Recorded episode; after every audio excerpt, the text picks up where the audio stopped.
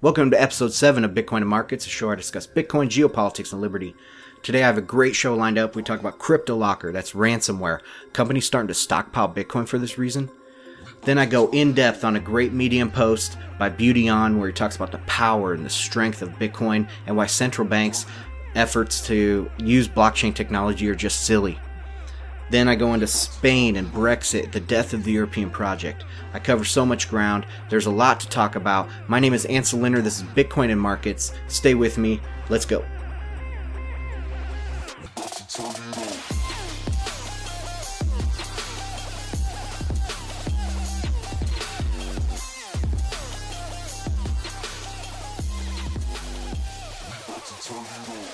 All right, let's jump right in here, guys, with our first headline, and it is by way of the MIT Technology Review. They looked at some of the ransomware out there, and I like to call it CryptoLocker because I want to remind people that this ransomware is a Bitcoin phenomenon. So I like to use the term CryptoLocker, whether that's good or bad or doesn't really say what's happening. I don't know, but it I to me it reminds people that this is a strictly Bitcoin phenomenon and it brings Bitcoin into the discussion.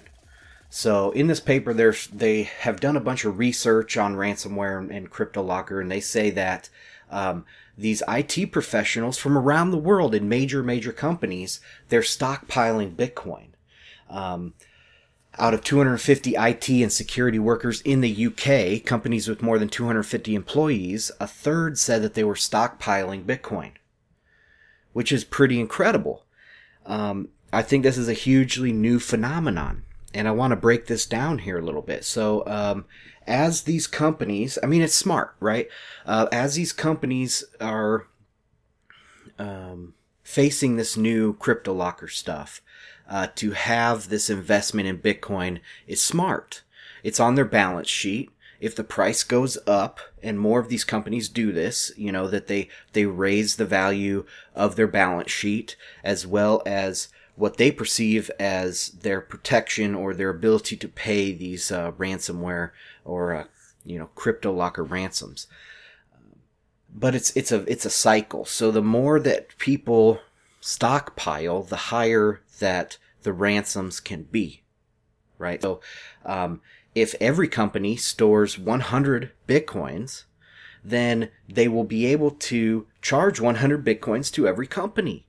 Where now they might charge 10 bitcoins or 25 bitcoins or something.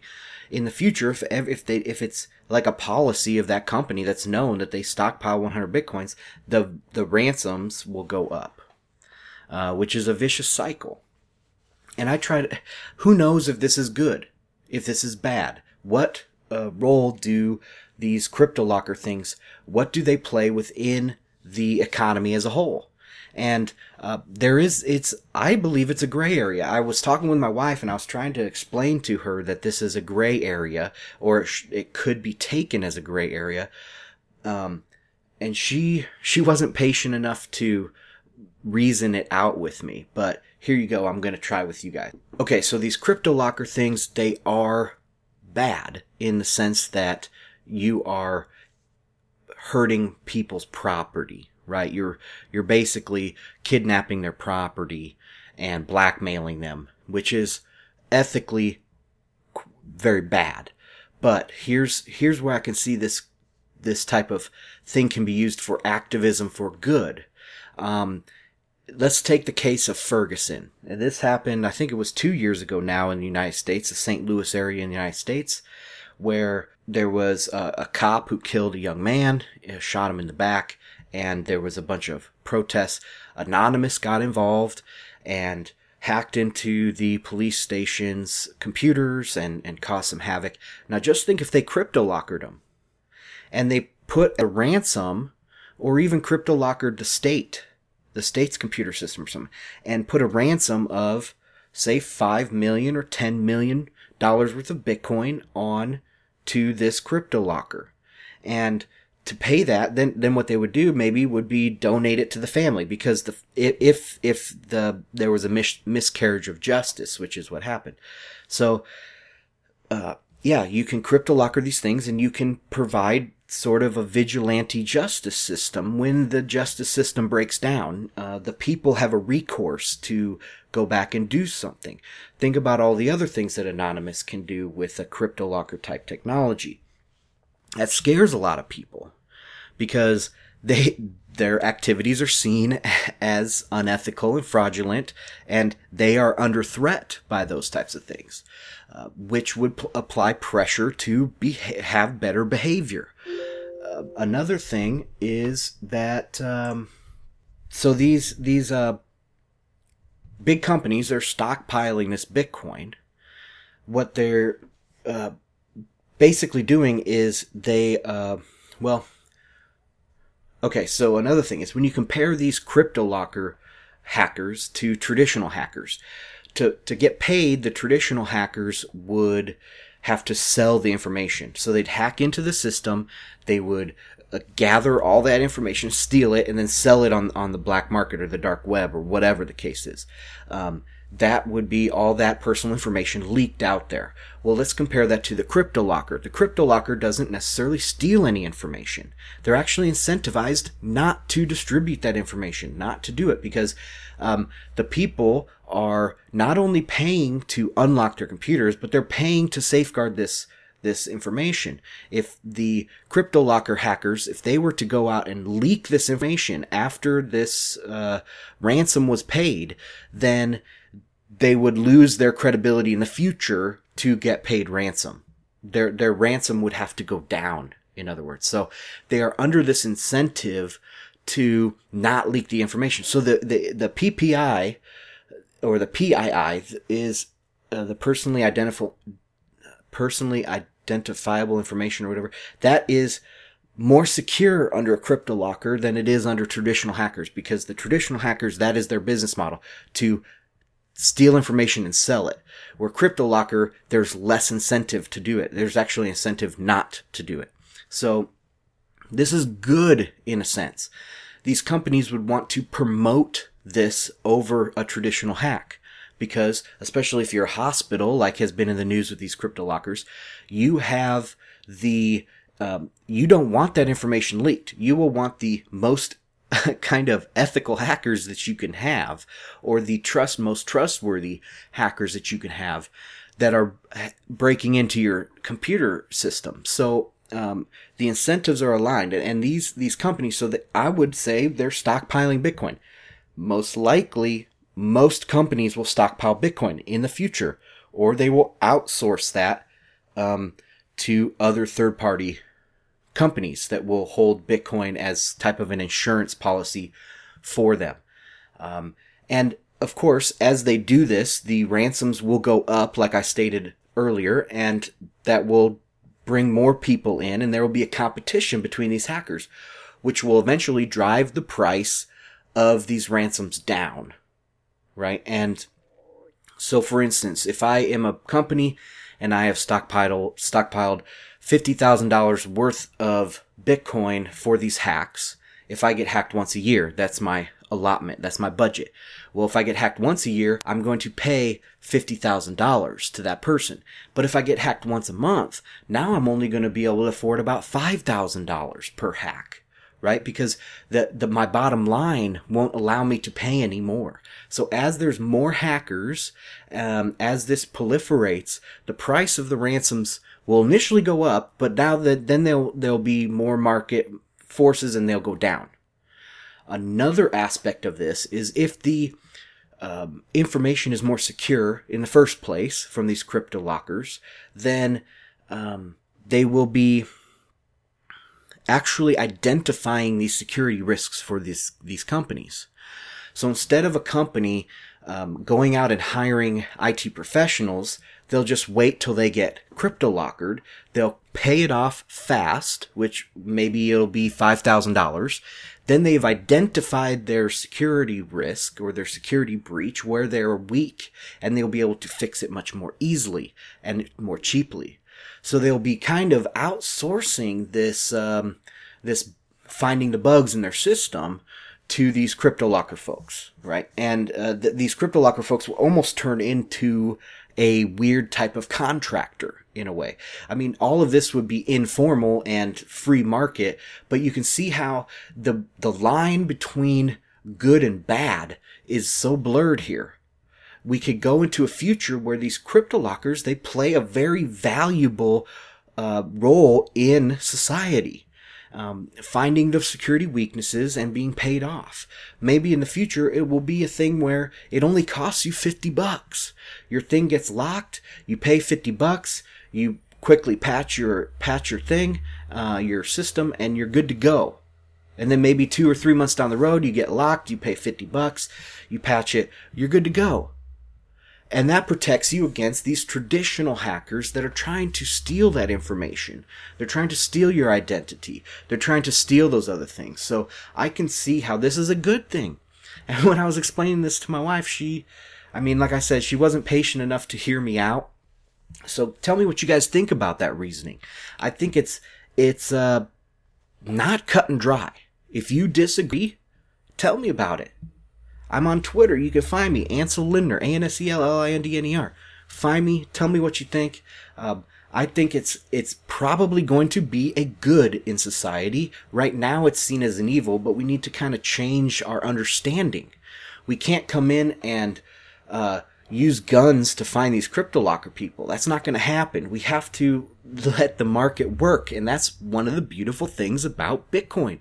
One of the beautiful things about this whole this whole ecosystem is that we are we have to let the market work, which I think is fascinating. All right, let's move on to our next topic, and that is um, basically this BeautyOn article. I follow him on Twitter. Um, this is a Medium post that he did, and it is in response to uh, Adam Ludwig of Chain. He gave a. You guys probably saw this this. Um, article out there where he gave a briefing at the Federal Reserve to a hundred central bankers from around the world, including including Janet Yellen. Uh, he gave that with uh, Perianne Boring. She was there, uh, and it was funny because I saw the image. Uh, they took a big image uh, picture of them on the front steps of the Fed, with Yellen right down in the middle, and then you have um, Adam and Perianne next to him, next to her, uh, with all the hundred central bankers. And I was looking at this, and I, this was before I, I didn't know what she looked like. I mean, I know I've heard of her obviously, but I didn't know I wouldn't be able to pick her out of a picture and say that's Perianne Boring. Uh, but I was looking at, it, I was like, she's not a banker. She's way too beautiful to be a banker. But uh, yeah, so you could pick her out in a crowd. Anyway, so uh, this is from BeautyOn, and it's a Medium article, and eh, it's titled "Why Central Banks Will Fail at Digital Currency." And before I get into this, I also want to talk really quick about a Reddit post. This is on our Bitcoin. It's titled "Blockchain Technology is Dead." Study shows, and it was it was uh, by H E N Q capital N capital L. That's the username.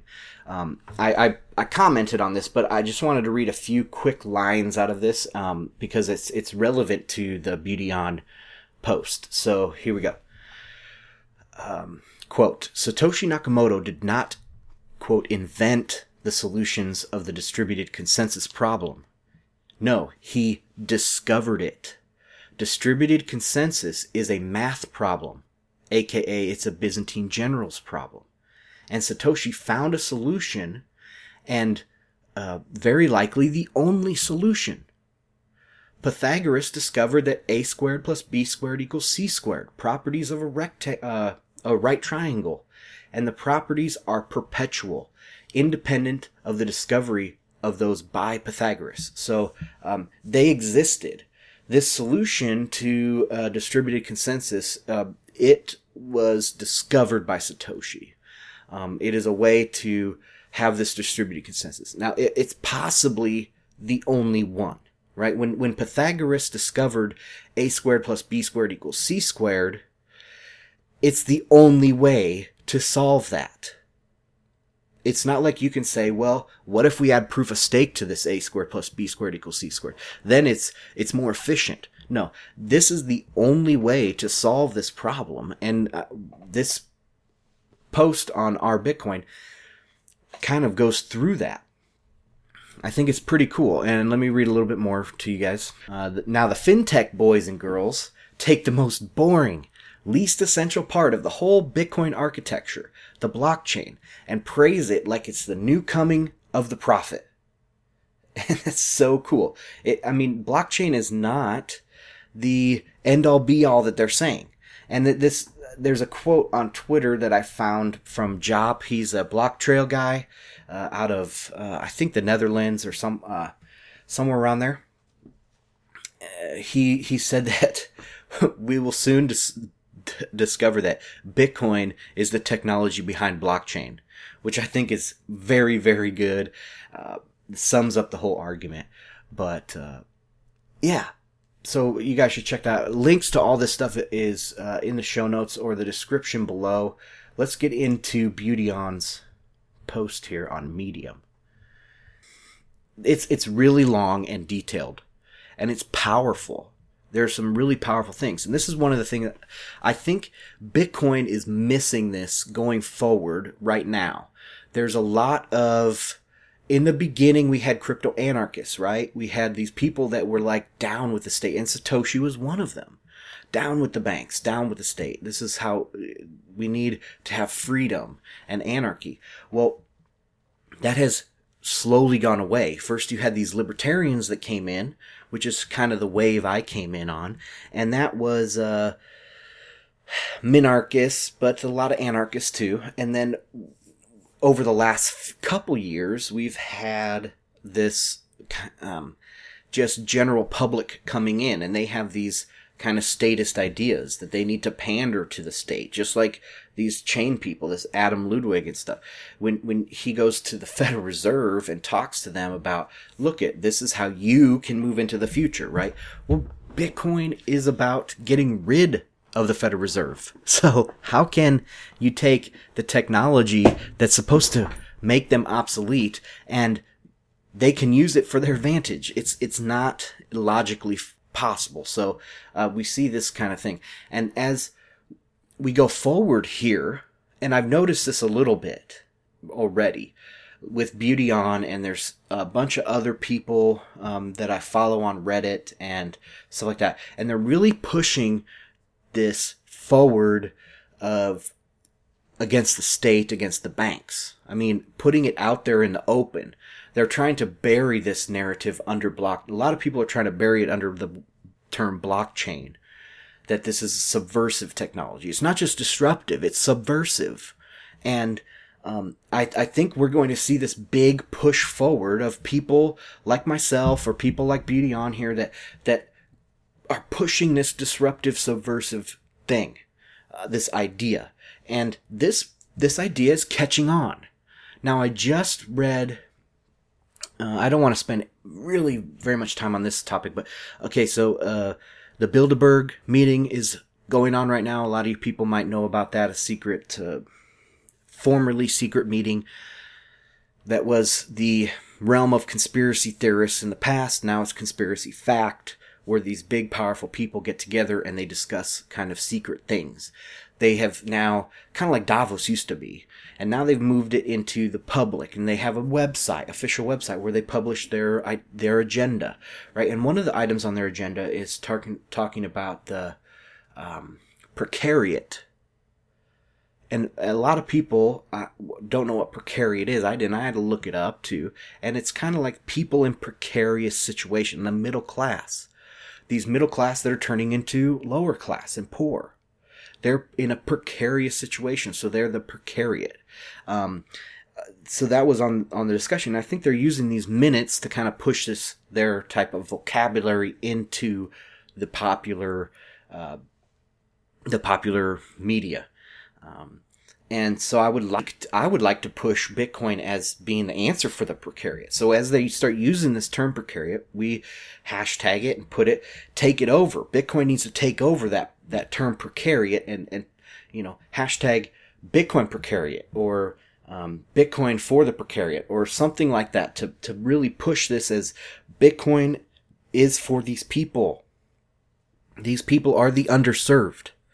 They are the un, underprivileged or unprivileged in our society. And so they, they are going to be, uh, really probably sucking up this Bitcoin idea.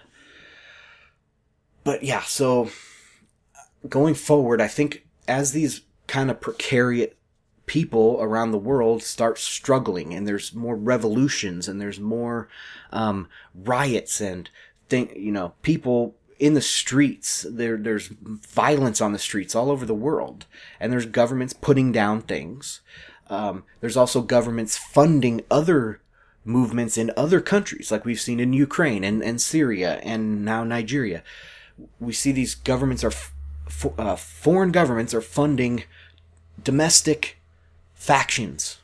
And as we see that moving forward, we're going to see this precariat build up.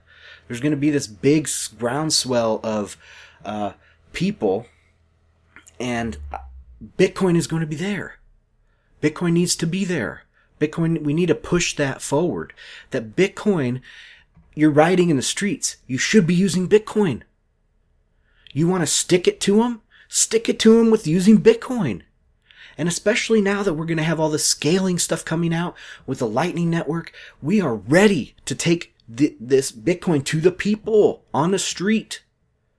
They don't need Molotov cocktails. They need a Bitcoin wallet in their hand. And we need to push that uh, narrative forward. All right, so enough of the ranting and raving. Let's get into a little bit of this BeautyOn article. I'm going to read some of it like I said, it's really long. There's some great videos in there. I mean, this is a very long and detailed essay. It is some great, great work by BeautyOn. Uh, of course, a link to it in the show notes. I'm scrolling down here and I'm going to find some good quotes. Okay, here we go. This is eh, 40%, 50% through. Uh, this is from the middle. And here we go. Bitcoin is not a simple uh, transition to a new medium. It is a paradigm shift. Every assumption about what money is, how it is stored, who should control its production, how it is transmitted and managed is turned on its head in Bitcoin. This is not a simple matter of moving from Oracle to MySQL. It, this is the equivalent of computing without computers it's something that is very hard to accept for people inured to the idea uh, that the state should be the sole provider of money. Bitcoin is money without the state. It is banking without banks. It's wire transfer without wire transfer services. It destroys everything that the hundred people at this meeting rely upon and take for granted. It ends their world forever. Bitcoin is not a bearer instrument. And now, so he gets into here where a lot of people talk about Bitcoin being a bearer instrument, uh, bearer asset. Uh, I know Tone Vays and I think the Bitcoin Uncensored guys, they kind of talk, talk about this in this, uh, talk about Bitcoin in this respect. But, uh, I agree with BeautyOn here when he says that Bitcoin is not a bearer instrument. And let me go into some of his reasons and then I'll talk about it a little bit. So Bitcoin is not a bearer instrument. It is not like a silver certificate dollar from the time before the dollar became entirely legitimate. A bearer instrument is, as this $5 note is, a certificate redeemable by someone for something of value. And he has a picture of an old $5 note. In the past, everyone knew that the paper money was not valuable in itself. It was only a placeholder for real money held by the bank, which was either gold or silver. Everyone knew that that if they wanted to, they could redeem the paper for actual money. And so they were willing to conditionally and temporarily accept the paper tokens in lieu of real money for their daily transactions. That is the true nature of a bearer instrument. It is a document or note backed by a legally binding promise and guarantee from an institution, redeemable on demand to whomever has the note in their hand, the bearer. Bearing this in mind, you can see immediately why Bitcoin is not a bearer instrument, quite apart from the technical reality of Bitcoin that it uh, that it never moves from one place to another and is never borne by anyone. It is not backed by any institution. It is not redeemable for anything and has no promise, guarantee, or contract of any kind from anyone anywhere on earth attached to it. And this is the incredible breakthrough of Bitcoin. So, it, Bitcoin, what he's saying here is that Bitcoin is just an instrument. It is not a, well, a bear, a technical term, the technical definition for bearer instrument does not apply to Bitcoin. Where Bitcoin is an instrument, right? And it is controlled by a bearer, but it is not a bearer instrument. And uh, so that's because when you say bearer instrument, it means something different than those two words separately. Um, we would have to def- redefine what a bearer instrument is to make it fit Bitcoin. Okay, let's go on a little bit further here. Oh, so then he tell, tells about the first Bitcoin transaction that was ever sent from the Eccles building, which is the Federal Reserve building.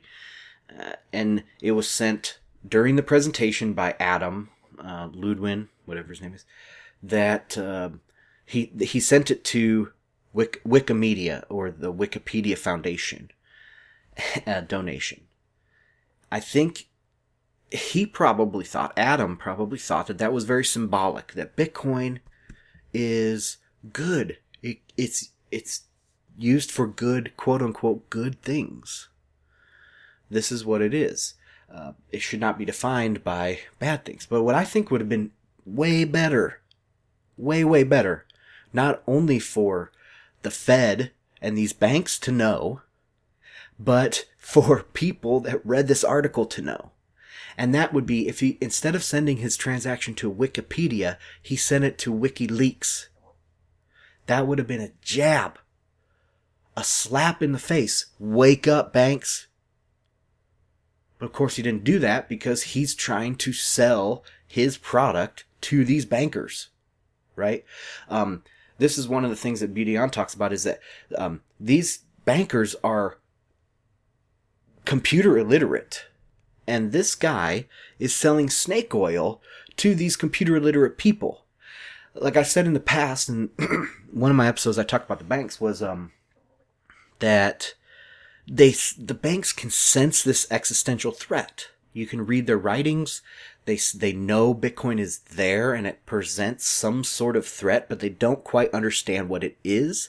They think they can co-opt it and use it for their their ends. but so they they, they know there's an existential threat, uh, and these the chain people and, and this Adam, they're going in there trying to sell this idea of blockchain. They're trying to sell snake oil to in to sick people. Right? These these banks are sick. In in multiple ways, but they like as if they have a disease that's killing them.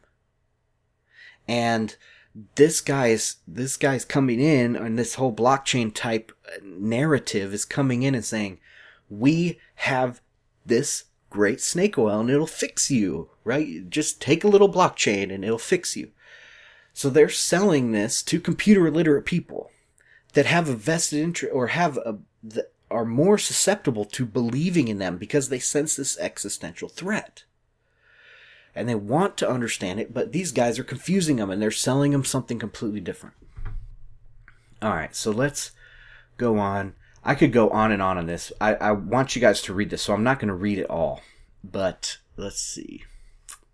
So he goes into why, kind of some technical reasons or economic reasons why FedCoin is a non starter, why central bank digital currencies are a non starter. Okay, this is this is some good hardcore stuff that gets into the meat. What I think is kind of the meat of this this post.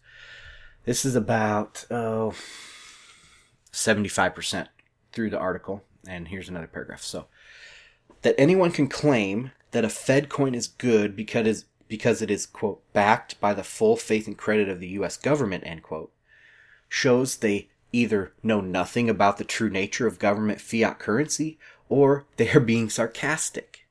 Full faith and credit is meaningless. The destruction of the US dollar is proof of this. And then he has an image of the dollar being 2% of what it was when the, the Fed was created. The same organization that oversaw the obliteration of the, do- of the value of the US dollar is now, for no reason, going to be trusted with the creation of an altcoin that is to replace Bitcoin? Surely this is a joke.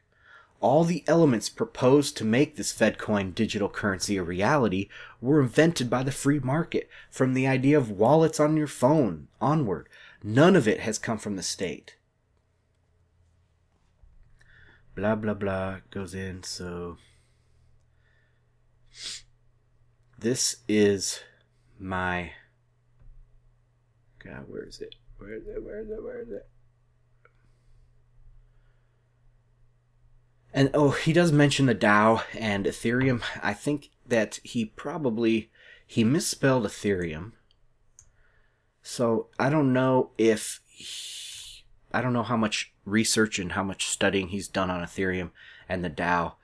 Probably not much, but I, I don't agree with him on that point. I, I think the DAO is flawed, and I think that we will we'll learn a lot from it, and we'll learn that um, we are years away from any sort of functioning democratic, quote unquote, democratic thing, I, because de- democracy is fundamentally flawed, right? So look look at who we have now: Trump and Hillary, uh, Bernie Sanders, and and all this stuff. They, they're they're a product of democracy. They're a product of the system. We say we have to choose the lesser of two evils. Well, guess what? That evil was created by the system. Your choice was dictated by the system that we have. The system gave you two evil choices that you must choose the lesser of. Right? And that is inherent in democracy. It always breaks down. There's always collusion at the top. Um, it turns into fascism and and uh, has on one side socialist uh, policies, uh, or I should say, on the social side, there's social policy, socialist policies, and on the uh, business side, there are there's fascist policies, and so we kind of have the worst of both worlds, and that's what democracy breaks down to. Not capitalism, mind you. That's what democracy breaks down to. Capitalism does not have a government in it, in the idea of what capitalism is. Capitalism is economics, understanding how people use their money and invest their money. It has nothing to do with government. In fact, government, the absence of government is necessary for capitalism to exist. So, anyways, let's get back to this article here. Um, okay. I love this last quote. I'm going to find it if it's the end of me. I kind of want to read. Oh, that that was right where it was. Um, this is right kind of under this DAO part, and it's almost at the end. Couple paragraphs before the end, but this is the most powerful line in the whole thing. So I wanted to get it out there, and you guys, please do, like I say, read this article. So here we go. Um, Bitcoin provides protections for privacy. You may have a tool to measure the system, but you'll be powerless to interfere in its operation. Compliance is set to become a thing of the past. You will not be able to ever again answer questions about collateral ownership and anything else to do with what people are doing on the market, in the market. Central bank digital currency will never replace Bitcoin. It will never power international settlement. And the system will operate with no counterparties. Policymakers are going to be made redundant. Their, their means of influencing liquidity will be permanently disallowed and banished. There is the f- true face of the future staring central bankers in the face absolute annihilation and obliteration. That is what I'm looking for that is what we need to push when this the precariat now is going to be looking for this way to really break down the power of the government, to break down the power of the ruling class, the seeming democracy where people aren't really elected by the people. They're nominated, the, the, the evils are nominated by the system itself. And the people have no say. That's what we need is some, we need some really strong language absolute annihilation and obliteration. I love that.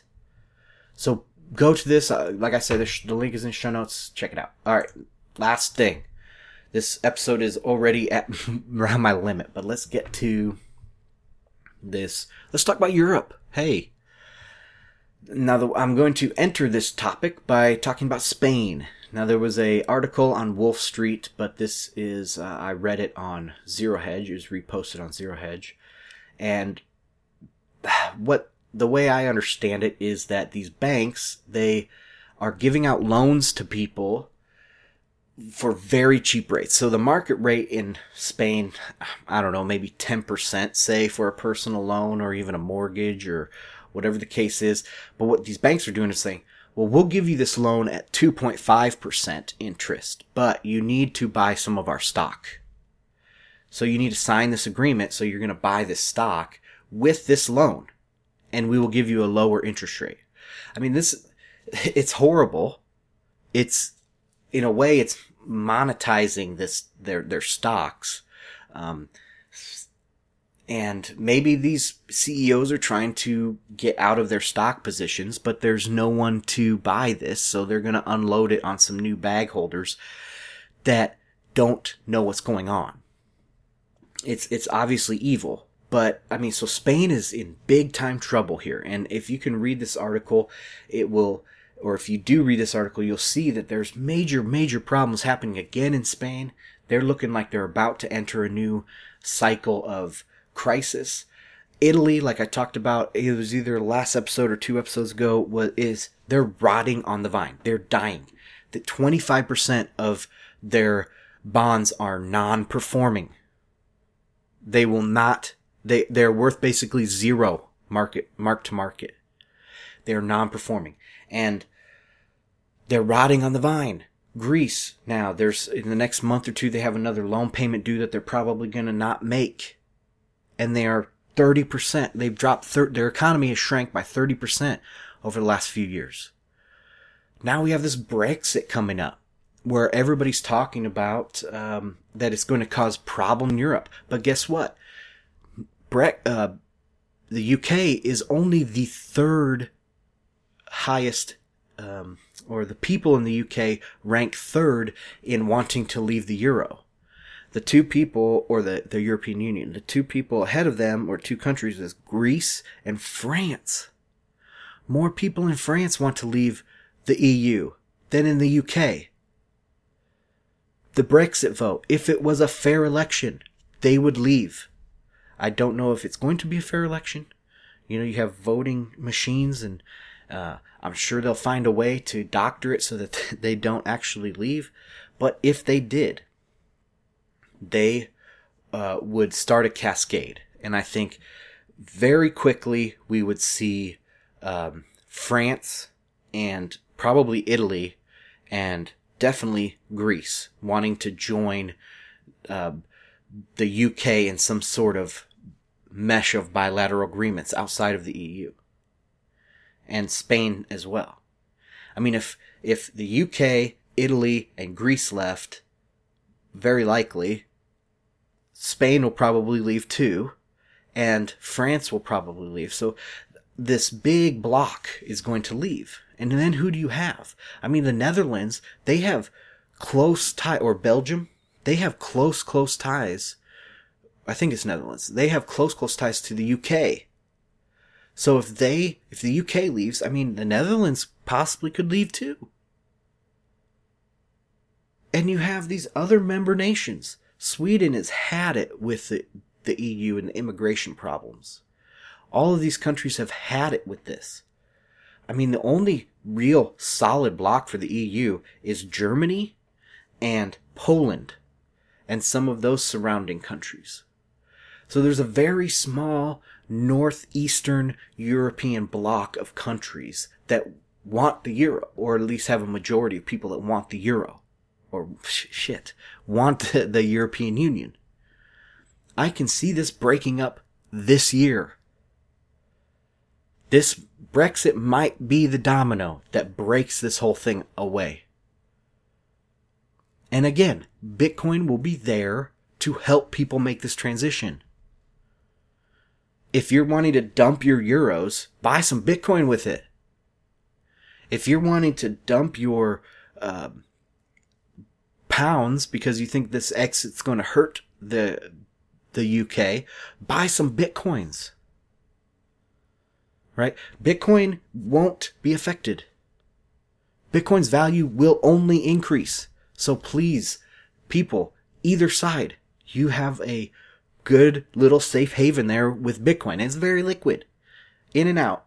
You can go uh, buy Bitcoin this week, and then if the Brexit happens and nothing happens uh, after the Brexit, then next month you can turn it right back into pounds. Right? So it's it's a no-brainer. Come on, people. It's not like you're going to take physical delivery of gold and then you have to find out how to sell this stuff. What are you going to send it back through the mail? Pay another 20, 30 bucks to send maybe 50 bucks and insure it and do all this stuff and sell your gold? Going to go to the gold shop down the street and pay a 20% markup? No. You're going to buy Bitcoin. You're going to go onto Bitstamp if you're in the UK. If you're in Europe, you're going to go to Bitstamp or BTCE. You're going to buy some Bitcoin.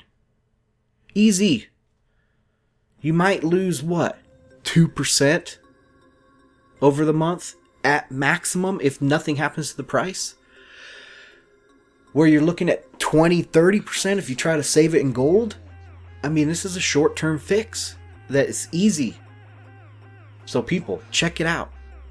Anyways, uh, guys, that's all I have for this week. Thank you so much for listening. My name is Ansel Lindner. This is Bitcoin and Markets. Please share this around. Uh, I'm going to tweet it out, and if you guys could retweet it when you listen to this, that'd be great.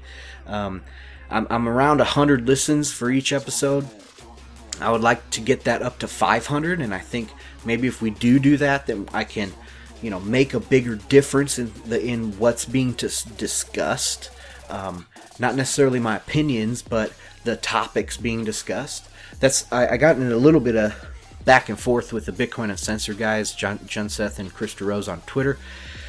Um, I disagree with them, but I appreciate their narr- I appreciate the topics that they bring up.